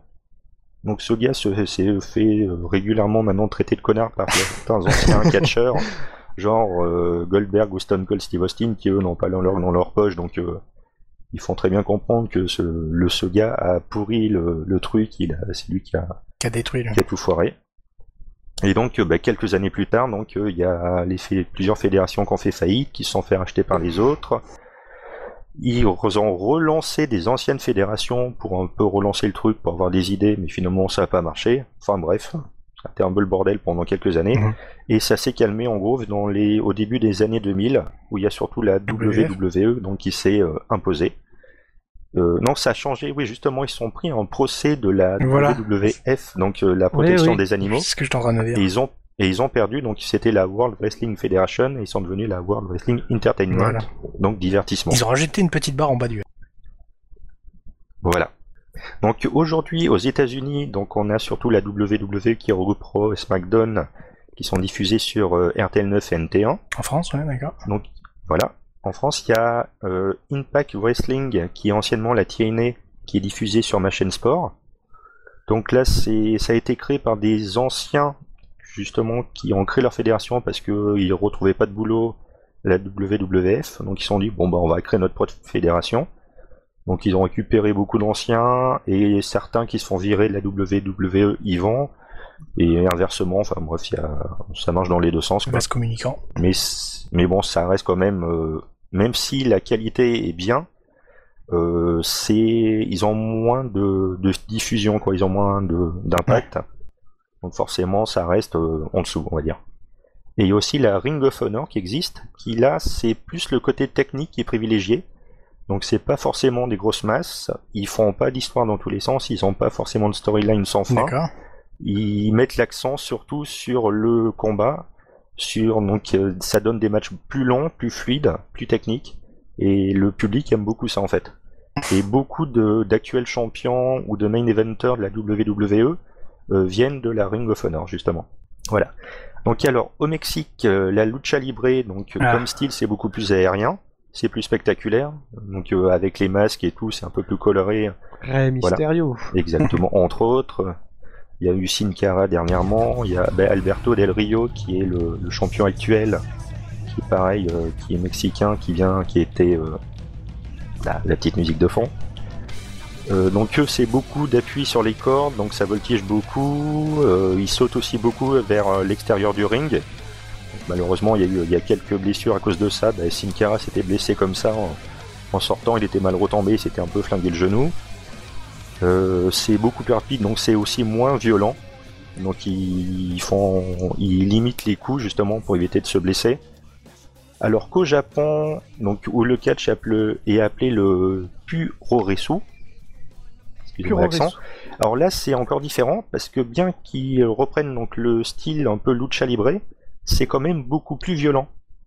Ah ouais. Parce que là-bas c'est considéré comme un sport, donc il n'y a pas de storyline. Et Ah oui, en fait, il pratique ce qu'on appelle le shoot wrestling, c'est-à-dire qu'il n'attu- il n'atténue pas les coups. Ah oui, d'accord. S'ils tapent, ils tapent, ils font pas, voilà, ils font pas semblant, ouais. Enfin, ils essayent de limiter, mais pas trop, Oui. parce que faut que justement, mais ils sont obligés de le faire, parce que sinon le public ne réagit pas. S'il y a pas de sang, un petit peu de sang, euh, Pas plaît pas. forcément. Ouais. pour les matchs classiques, pas besoin, mais il faut que les, euh, les coups, les, les projections, ça claque bien. faut que ça Ouais. ait l'air réaliste. Et chez eux, justement, il y a les matchs hardcore qui sont beaucoup plus autorisés, on va dire que maintenant la WWE, qui bannit un petit peu le truc, mais ça je vous expliquerai pourquoi tout à l'heure. Et donc ils utilisent les chaises, les tables, les échelles, les candlesticks aussi. C'est un élément qui revient souvent. Euh, les candlesticks, c'est les, euh, les trucs de candlestick. Ah, les membres, candlesticks, quoi. Voilà. Voilà. Euh, les fils de fer barbelés, des fois, Ouf. et les punaises, Ah, ça pique. un petit peu. Mais justement, ça, c'est, je vous en ferai tout un, un punaise. petit. Voilà. Donc, euh, en France, par contre, c'est pas trop ça actuellement. Parce que le problème, c'est beaucoup de petites fédérations, mais c'est du catch, on va dire, à la française ou à l'européenne. Donc, euh, c'est pas vraiment, donc c'est plus près de la lutte que du catch américain. Ouais. Donc ça, on va dire, assez traditionnel. Et c'est pour ça qu'en 2002, il y a eu Pierre Booster Fontaine. Donc euh, si qui n'y écoute, c'est le gars qui a le t-shirt Freeman dans ta gueule. et qui a créé avec euh, Christophe Ajus, qui est un des deux commentateurs français qui ont créé la ICWA, qui veut dire International Catch Wrestling Alliance, dont le but est de promouvoir un catch plus américain en France D'accord. Justement pour avoir un un peu plus de dire de de peps euh, au catch qui est un peu on va dire euh, poussiéreux en France malheureusement parce que c'est pour ça aussi que ça marche pas trop ça sert assez euh, Spectaculaire. on va dire casser la gueule après les années 50 c'est parce que c'était mal vu de faire du catch c'était ringard c'était truqué c'était Ouais, bien ça avait- bou, bou, bou, vilain Ça, ça avait une, une image euh, plouque un peu. Bah, euh, ah mais totalement Amérique, Amérique profonde. euh, ouais. Voilà, et en fait, Ça se c'était prenait trop euh, sérieux. justement. Bah même pas quoi. C'est juste que après, il n'y a pas eu beaucoup de gens qui ont voulu prendre le truc parce que c'était tellement dénigré, c'était tellement mal vu de faire ça que bah, personne n'a suivi et donc euh, progressivement, c'est un peu tombé. Et donc en France, c'est redevenu un peu à la mode euh, donc, vers fin des années 90 euh, parce que été rediffusé à la télé. Et pour moi, les présentateurs, enfin les commentateurs, donc euh, Christophe Ajus et Philippe Chéreau jouent énormément dans le dans le succès du catch à la télé et en France surtout. Parce qu'ils sont vraiment énormes. C'est, je vous conseille d'écouter hein, une fois. Ils sont, ouais, c'est vraiment des bons C'est commentateurs. une fois j'étais avec des amis, ils se disent oh non c'est le catch à la télé, fait chier. Je t'ai dit attends, regarde 3 minutes, dans 3 minutes tu vas gueuler. Et Et au bout de 3 minutes ils étaient en train de gueuler par-dessus la troisième corde et tous les trucs comme ça. Ils, ils ont, ils ont inventé des, des prix genre l'étranglement des yeux quand le gars fait un coup de la corde à linge, c'est-à-dire que il tape le gars qui fait un tour complet, là c'est Marie-Antoinette style. Donc il y a, il y a pas mal de répliques, ils se vannent entre eux. Donc il y a Chéreau qui est plus euh, commentateur sportif et Ajus qui était un fan de catch qui au début a envoyé des courriers pour dire euh, là vous êtes planté, au lieu de ça vous avez dit ça, au lieu de ça vous Ah avez ouais, dit il a ça. commencé comme ça. Un jour ils lui ont dit bah écoute viens faire des essais, t'as l'air de t'y connaître et tout, et euh, il s'est dit bon bah je vais y aller, je vais leur expliquer comment ça marche et je vais me barrer. Puis finalement ils ont dit que ça marchait bien, ils l'ont gardé. Voilà. Donc alors le catch c'est surtout un divertissement sportif avec de l'action, de la violence, du sang et des femmes dénudées. Ah Tout de suite, c'est mieux. Ah bah voilà, c'est vendeur. Donc en fait, c'est euh, c'est tout est codifié dans le catch. C'est euh, tout ce qui peut exister euh, à un nom particulier. Donc euh, je vais commencer par le kayfabe, Ah, enfin. dont Péremptoire me parle régulièrement. Est-ce que tu sais ce que c'est exactement le kayfabe? Euh, J'espère pas me planter. C'est en gros un. Comment dire euh, En fait, c'est euh, l'histoire. Enfin, ne pas briser l'histoire. En fait, c'est rester dans Voilà. son rôle. En Quoi. fait, voilà, c'est Ça. le secret professionnel en gros. C'est comme pour la magie, vous savez qu'il y a un truc, mais l'intérêt du show, c'est bah, c'est le tour de Bah, magie. c'est le, le RP pas- en fait. Le Voilà, roleplay Tu quoi. vas pas te dire quand tu vas regarder un tour Ouais, de ouais. magie, bon c'est naze, c'est truqué. Tu vas dire ah putain c'est bien fait. C'est comme pour une pièce de théâtre. Ça c'est, euh, je reprends les, euh, ce qu'avait expliqué euh, Chéreau et Ajus dans une interview.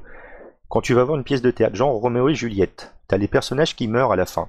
Quand t'as les acteurs qui viennent à la fin pour saluer le public, t'as personne qui va gueuler à un moment chiqué, ils sont pas morts. Oui. Voilà. Ouais, ouais. Ben, le catch, c'est pareil. C'est les gars, ils sont là pour, euh, pour te raconter une histoire, pour jouer une histoire. Mais, mais, mais ils donnent de leur personne, mais ils peuvent se blesser, ils peuvent se faire très mal. Donc après, donc pour les catcheurs, donc ils sont classés en face, L et twinner. Donc les face, c'est les gentils, voire babyface quand c'est des super gentils comme John Cena. Donc ce qui est marrant avec Cena, c'est que pendant ces matchs, c'est un face, donc normalement tout le monde devrait l'apprécier. Mais il est tellement face qu'il y a plein de gens qui en ont marre et qui l'aiment plus. Ce qui fait que pendant quasiment tous ces combats, ça gueule dans le public Let's go Cena et Cena sucks. Donc c'est marrant. Donc il y a les L, c'est donc les, les méchants qui sont censés être détestés par le public. Et, voilà. Et au milieu, il y a les twinners. Donc c'est les gars, on sait pas trop où Il ils change sont. un peu de camp. Et des- euh, pas forcément, parce que pour changer de camp, t'as les face turn et les hell turn. Et est-ce qu'il peut y Donc, avoir un L-turn, tout. face turn? Euh, Qui fait deux fois le tour pas trop, Non, ça. Ça peut éventuellement, mais c'est rare. C'est quand même très rare. Ils essayent de, de renta- pas rentabiliser, mais enfin de- Oui, d'adapter. puis quoi. que les gens arrivent Mais à suivre. après, ça peut se faire. voilà. Bah, disons que si ça marche pas, euh, ils peuvent très vite revenir sur le truc. Mais en général, savent qu'ils ont prévu justement toute une storyline par rapport à ça. Et donc, euh, donc pour les twinners, donc c'est les gars qui ont, sont un peu au milieu ou alors qui n'ont pas la, la réaction prévue du public. Genre Stone Cold Steve Austin, le gars il boit de la bière, il insulte tout le monde, il fait des fucks. Il a même fait une fois sur le ring, il a même fait un fuck devant Mike Tyson avant de le pousser. Mike Tyson. Donc il a un peu des. Ouais, donc il a un peu des bollocks, le mec. Mais justement, tous les mecs l'adoraient. Et donc pour en arriver au terme suivant, c'est donc la catchphrase. Eh oui, hein. Parce qu'une bonne catchphrase, c'est un truc que le public reprend en cœur tout le temps. Donc un des trucs de Stone Cold Steve Austin, c'était de crier What? à chaque fois que le, quelqu'un lui parlait à chaque fin de phrase. Ce qui fait qu'après, à chaque fois qu'il faisait un discours, t'as tout le public qui gueule What? Hmm. Et même quand t'as euh, le président Weckman ou d'autres euh, catcheurs qui font un discours et que c'est un peu chiant, t'as tout le public qui va gueuler What? à chaque fin de phrase. D'accord. C'est un des trucs qui est assez récurrent. T'as pareil Vicky Guerrero qui est donc euh, général ah, manager. putain, je peux pas la blairer celle-là. Voilà, donc à chaque fois qu'elle arrive, elle gueule Excuse me Donc avant qu'on la voit, tu l'entends gueuler, et là t'as tout le public qui commence à la huer. C'est automatique, ça marche Ah, super elle bien. est faite pour être détestée, quoi, c'est ça? Voilà, c'est en gros c'est euh, voilà c'est c'est son histoire elle.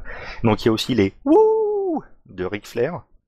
Donc à chaque fois qu'il collait un atémi, en gros un atémi c'est euh, une petite claque sur le torse. Donc c'est un truc qui claque bien, c'est très impressionnant à entendre. Parce que j'avais eu ça quand j'avais été les voir à Bercy en live, Euh, j'étais à peu près au dixième rang et je peux vous dire que ça a pas l'air mais quand t'es dans la salle, ça claque vraiment. Et je crois que c'était le Big Show qui avait claqué, je sais plus qui. Donc euh, le Big Show, pour vous donner une idée, attends, je l'ai noté quelque part, c'est euh, 2m13 pour 220 kg. Donc après, donc de- par rapport aux catcheurs, donc ils sont classés en main eventers, donc c'est ceux les, les soit les meilleurs techniquement, soit les meilleurs en micro. Parce qu'il y en a des fois, ils sont pas forcément balèzes, en, pas très techniques, mais ils ont une présence, ils ont quelque chose, ils sont vendeurs, donc Ils sont forcément. assez charismatiques, ouais. Voilà. Ou alors il y en a un dernièrement qui s'est rendu, euh, qui a fait en sorte que le public le veuille. C'est Zack Ryder, Ah, dont je vous ai filé la musique euh, il y a pas longtemps. ouais. Donc on vous mettra le, le lien euh, sur le sur l'article. Vous verrez, c'est assez exceptionnel, on va dire. Et en gros, il avait fait euh, en fait une petite boîte TV sur Internet où il faisait un petit show régulièrement.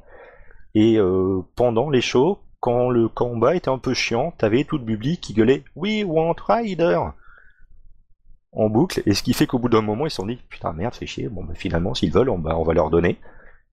Et donc, il a, il a, je crois qu'il a été même jusqu'à avoir un match de championnat, tellement il était demandé. Alors qu'il est pas spécialement bon, non? Bah, s'il a de la WWE, c'est quand même qu'il a un Ouais. niveau pour tenir la route, parce qu'ils font des shows quasiment tous les jours. Donc, euh, faut, faut quand même avoir une sacrée condition physique, une sacrée technique pour, euh, Ouais, pour faire ça bien. Et, euh, genre, parce que pour les. Genre, après, dans les. Donc, t'as les mid-carders, qui sont les catcheurs, en gros, au milieu, qui peuvent faire plus ou moins évoluer. Et il y a les jobbers, et en fait, le jobber, lui, c'est le gars qui va arriver. En gros, t'as un nouveau catcheur, ils veulent faire un push sur lui pour montrer que c'est un destructeur. Le jobber, il va arriver, il va se prendre euh, trois claques dans la gueule. C'est il va être les, terre, les red shirts de, de, Ouais, ouais. de Star Trek. Ouais, c'est. Voilà. De Voilà. là, c'est. Ouais. Ça, enfin, ça s'est un peu calmé parce qu'avant, les vrais jobbers ne gagnaient absolument aucun match. Ah oui, ils étaient là juste pour euh, faire acte de présence. Voilà, et puis ils restaient là c'était, 30 euh, secondes. voilà, ils ils se prenaient, euh, ils se faisaient ramasser la tronche et ils partaient. Maintenant, les jobbers, ils, por- ils peuvent quand même gagner certains matchs. Donc après, donc comme je disais, il y a le push, donc c'est le fait de mettre en avant un catcher. Genre, euh, il y a quelqu'un qui va arriver, euh, on a envie qu'il fasse, donc on va le faire, euh, on va faire en sorte qu'il gagne plusieurs matchs pour vraiment le mettre en avant. Donc il y a le FUD, enfin la FUD, c'est la rivalité entre un ou plusieurs FUD. catcheurs.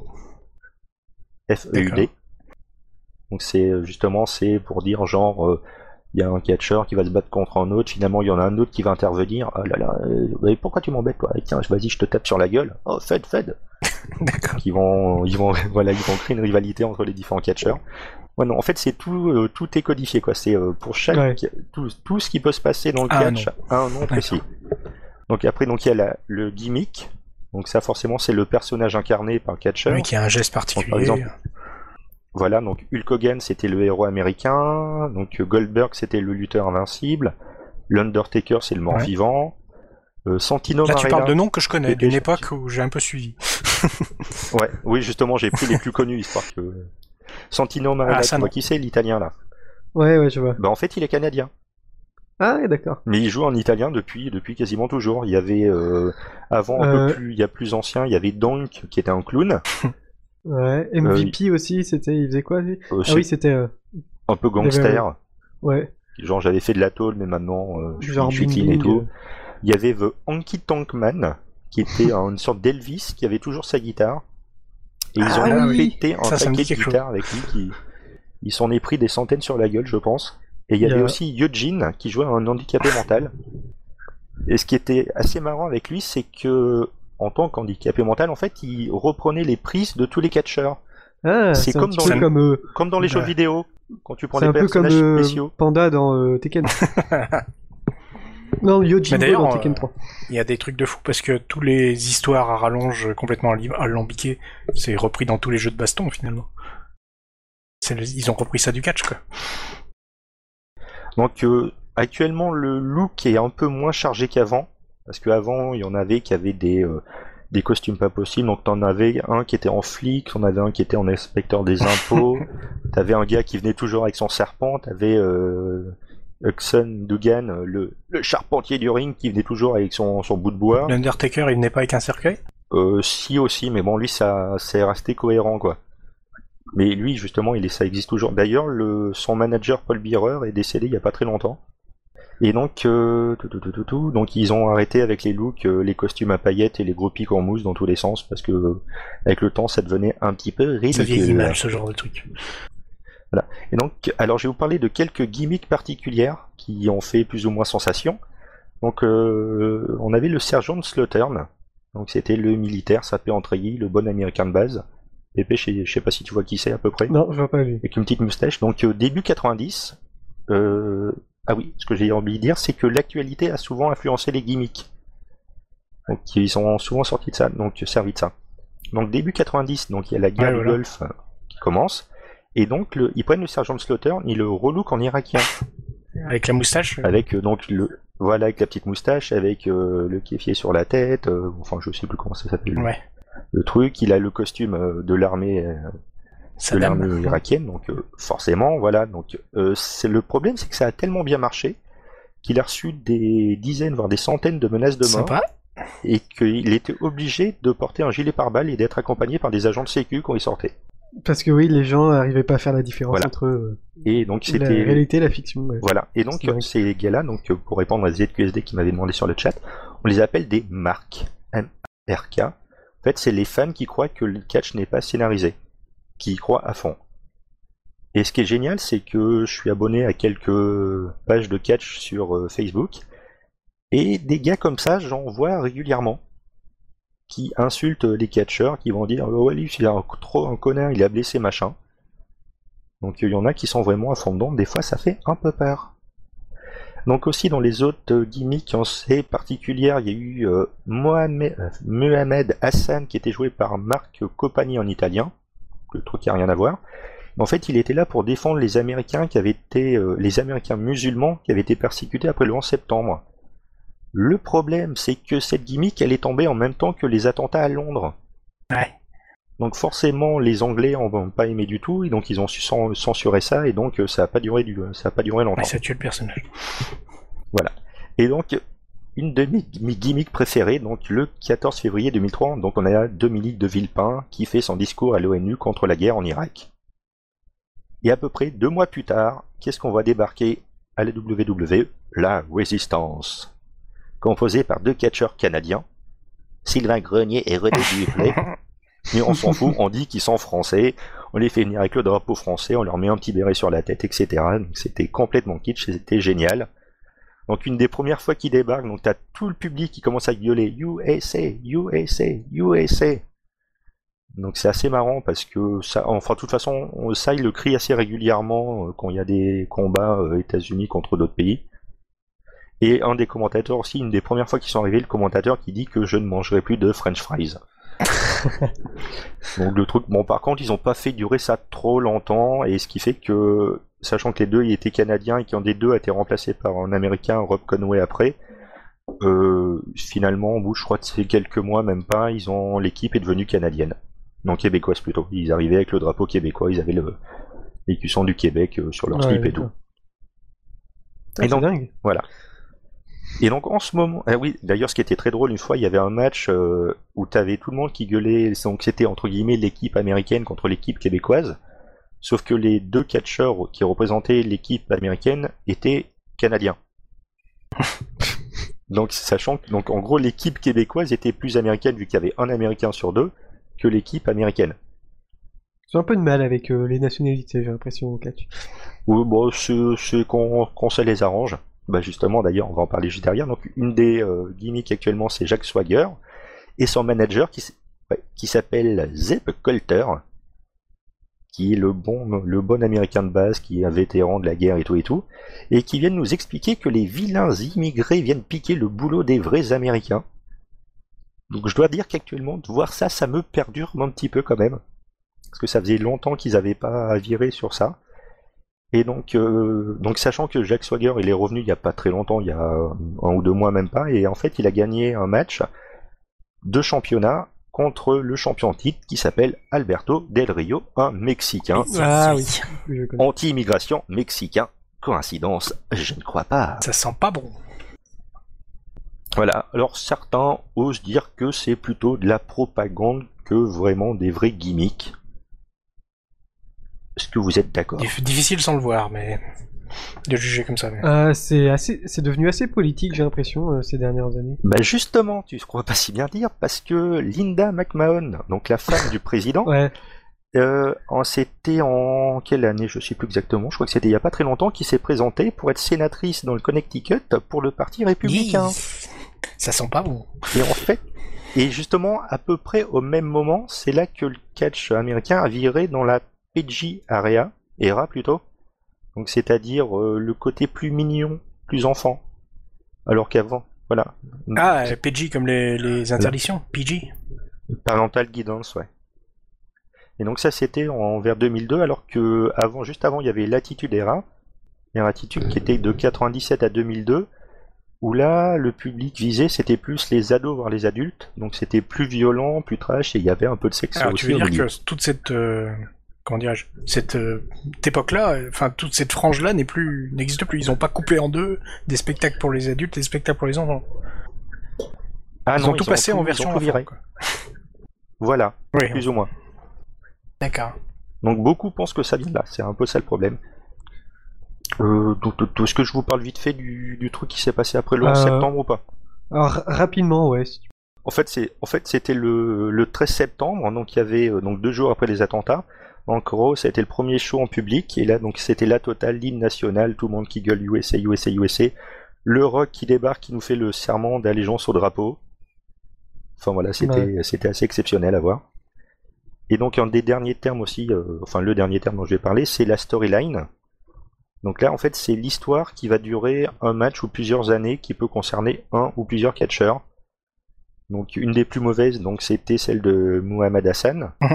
Sachant que en backstage, il montrait des trucs où t'avais des mecs cagoulés qui jouaient les terroristes.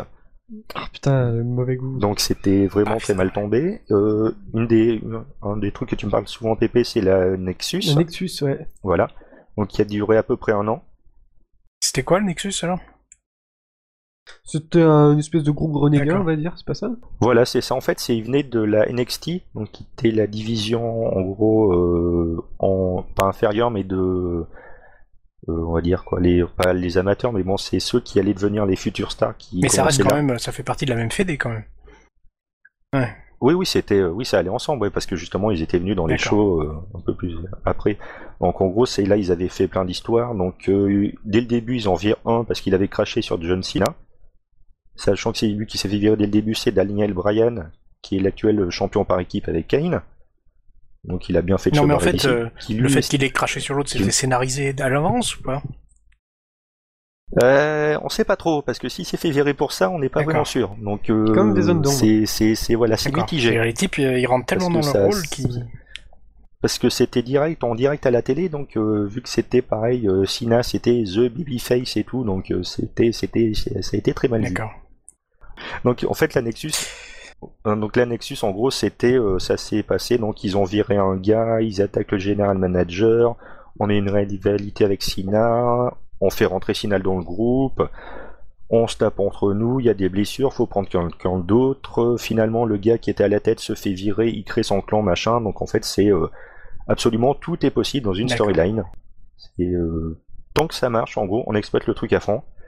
Et une des plus longues qui dure depuis 97, c'est la DX. Tu vois qui PP à peu près qui c'est. Je vois ce que c'est, mais je connais pas la C'est avec euh, Triple H et Shawn Michaels qui Ah, sont oui, vraiment deux légendes. Ouais, ouais. où il y avait aussi Billy Gunn, X-Pac et Rod Dog.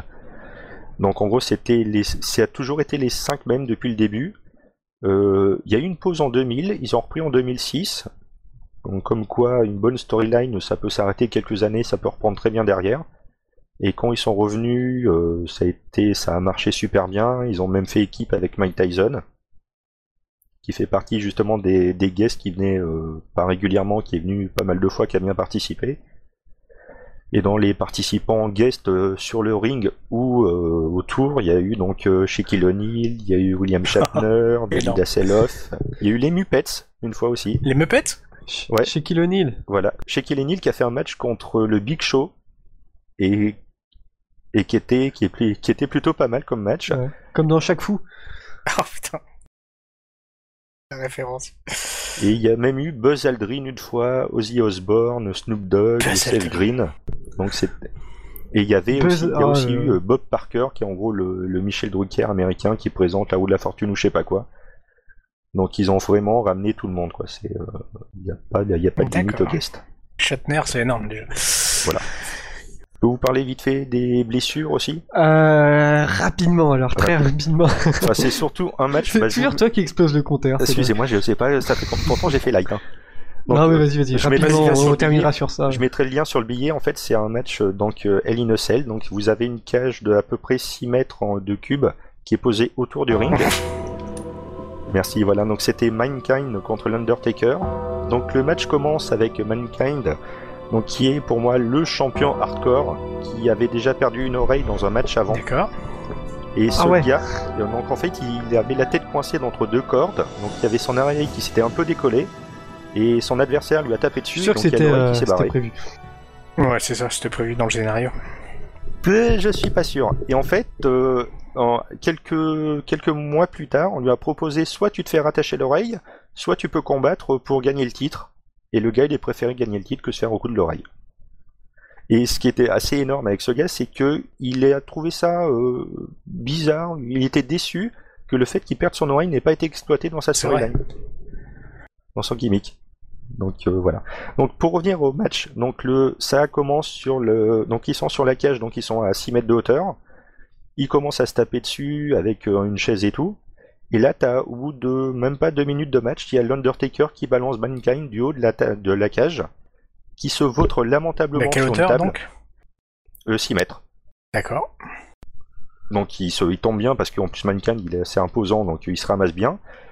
Euh, là, t'as le commentateur, euh, donc euh, Jim Ross qui gueule, they kill him. Donc là, ce qui se passe, c'est que donc t'as les officiels, les médecins et d'autres catcheurs qui débarquent, notamment Terry Funk qui brise le kayfabe justement parce qu'il est rival de Mankind.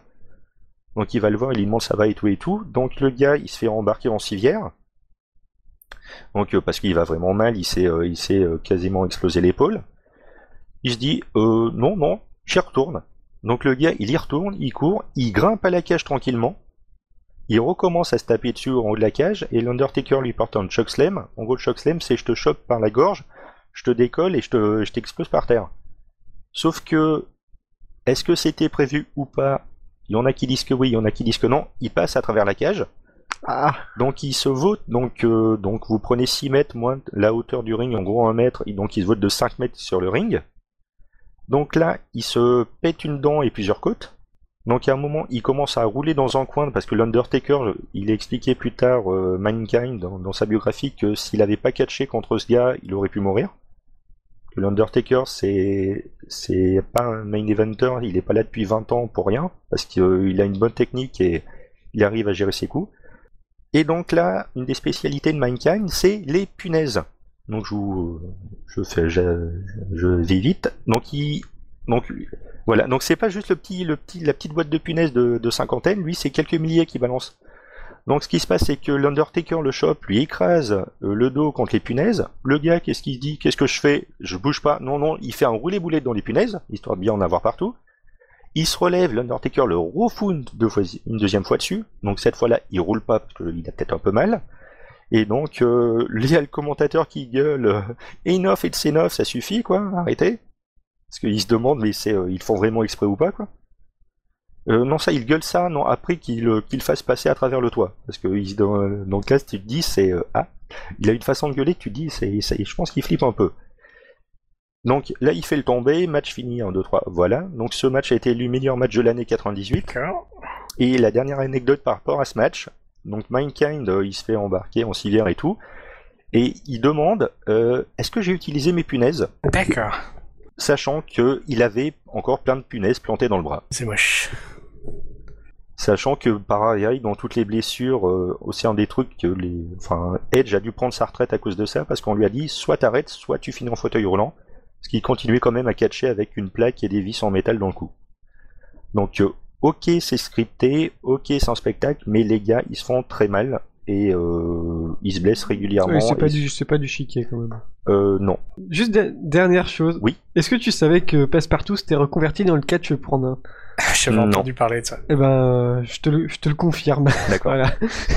Peut-être un match avec Hornswoggle un jour. Je vous, mets, je vous parle pas des plus grands, des plus gros? Oh, non, je pense que si t'arrives à le faire en, en une minute, ce sera. Ouais, bah en fait, les plus grands, donc euh, l'anciennement, c'était Giant Gonzalez qui faisait 2m24 pour 195 kg. Oh la vache. qui a fait partie d'ailleurs de l'équipe nationale argentine de basket. Euh, actuellement, c'est le Gret Khalil, le plus grand, qui fait 2m21 pour 157 kg. Il était euh, policier en Inde et vous avez pu le voir dernièrement dans le Marsupilami. D'accord. Oui. Donc la grosse baraque qui fait peur à Jamel, c'est lui. Euh, dans les plus costauds, il y a Yokozuna, 1m93, Ouais. 267 kg. Il y avait aussi l'haïtien là. Voilà, c'est un, ouais, c'était un Samoan qui avait un physique de sumo mais qui ne l'a jamais été. Euh, après, il y avait Big Daddy V qui faisait 225 Daddy V. kilos. Euh, actuellement, les plus ouais. balais, c'est donc il y a le Big Show, 2m13, 220 kilos, et Mark Henry, 1m93, 190 kilos. La vache. Donc, oui, oui. Ok, c'est scénarisé, c'est scripté, mais quand vous avez un mec de 220 kilos qui vous arrive sur le coin de la gueule, vaut quand même mieux être préparé. Voilà. eh ben, c'est riche en émotions le catch. Euh, bah merci, hein. T'as Mais de rien. explosé le compteur. Merde, hein. j'ai fait combien de temps Je sais pas, t'as dû faire 40 minutes, je crois. Ah bon, ça va. Ça va, ça va. J'ai fait pire. Oui, J'ai fait un peu moins. mais on t'avait laissé de la Bon place, bah, euh, on va, on va glisser vers la conclusion. Euh, où est-ce qu'on peut vous retrouver, chers invités? Eh bien, moi, on peut me retrouver sur euh, gribouillon.fr. Magnifique site où je- des fois je fais des gribouillages très moches. Mais non.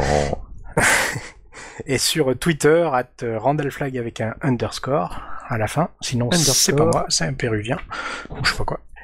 Et euh, sinon, euh, sur lebidule.org, où je fais parfois euh, des articles. Très bien. Et euh, petit ours Oui, bah vous pouvez aussi me retrouver sur lebidule.org. Excellent site. Et oui, où je fais quelques articles également. Ça m'arrive. D'ailleurs, je dois en faire deux. Ouais, mon dernier était sur Tomb Raider. Ou sur. Euh, moi, mon dernier, c'était sur quoi? Je ne sais plus. C'était il y a Mais pas ça très devait être longtemps. oui. passionnant. Voilà. Et donc, euh, c'est donc sur euh, Twitter, Titours, euh, T-I-T-0-U-R-S. Pour toutes les questions pour le catch, Voilà. voyez avec petit ours. Voilà, pas de problème. Euh, sinon, euh, The Loli pro- propose de faire gagner un jeu sur Steam, donc c'est Sword and Sorcery. Donc il vous suffit de laisser un commentaire dans les notes de l'émission. Donc euh, Loli, que je rappelle que vous pouvez retrouver dans l'émission Ouais. euh, Indie Loli. Très sympa. Ouais, donc euh, voilà, dans les commentaires, un petit commentaire. et- Très Il y aura excellent jeu, Sword, Sword, Et donc- Sword and Sorcery. Ah, je je le garderai bien pour moi, mais je vais quand même le... Je veux le gagner, je veux le gagner. On va se quitter avec une musique de Weird Ah ouais. Al Yankovic qui s'appelle Spam, et ouais. Et euh, on se retrouve le mois prochain pour une nouvelle émission. Allez, bye bye Ciao À bientôt. Ciao.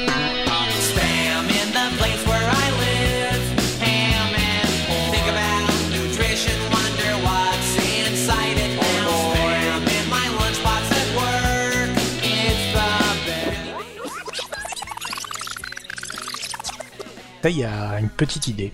Alors, tout, tout commence en 1985. Tom Tom. Ah, Attends, Eh ben, vas-y, refais-la, refais-la. Ah putain, on se Euh, reconnaît pas avec le mec. hein. Ah non, mais j'étais j'étais en train d'écrire la fin, la fin de, de l'épisode. Mais non. Alors, Vas-y. donc, euh, tout commence en 1985.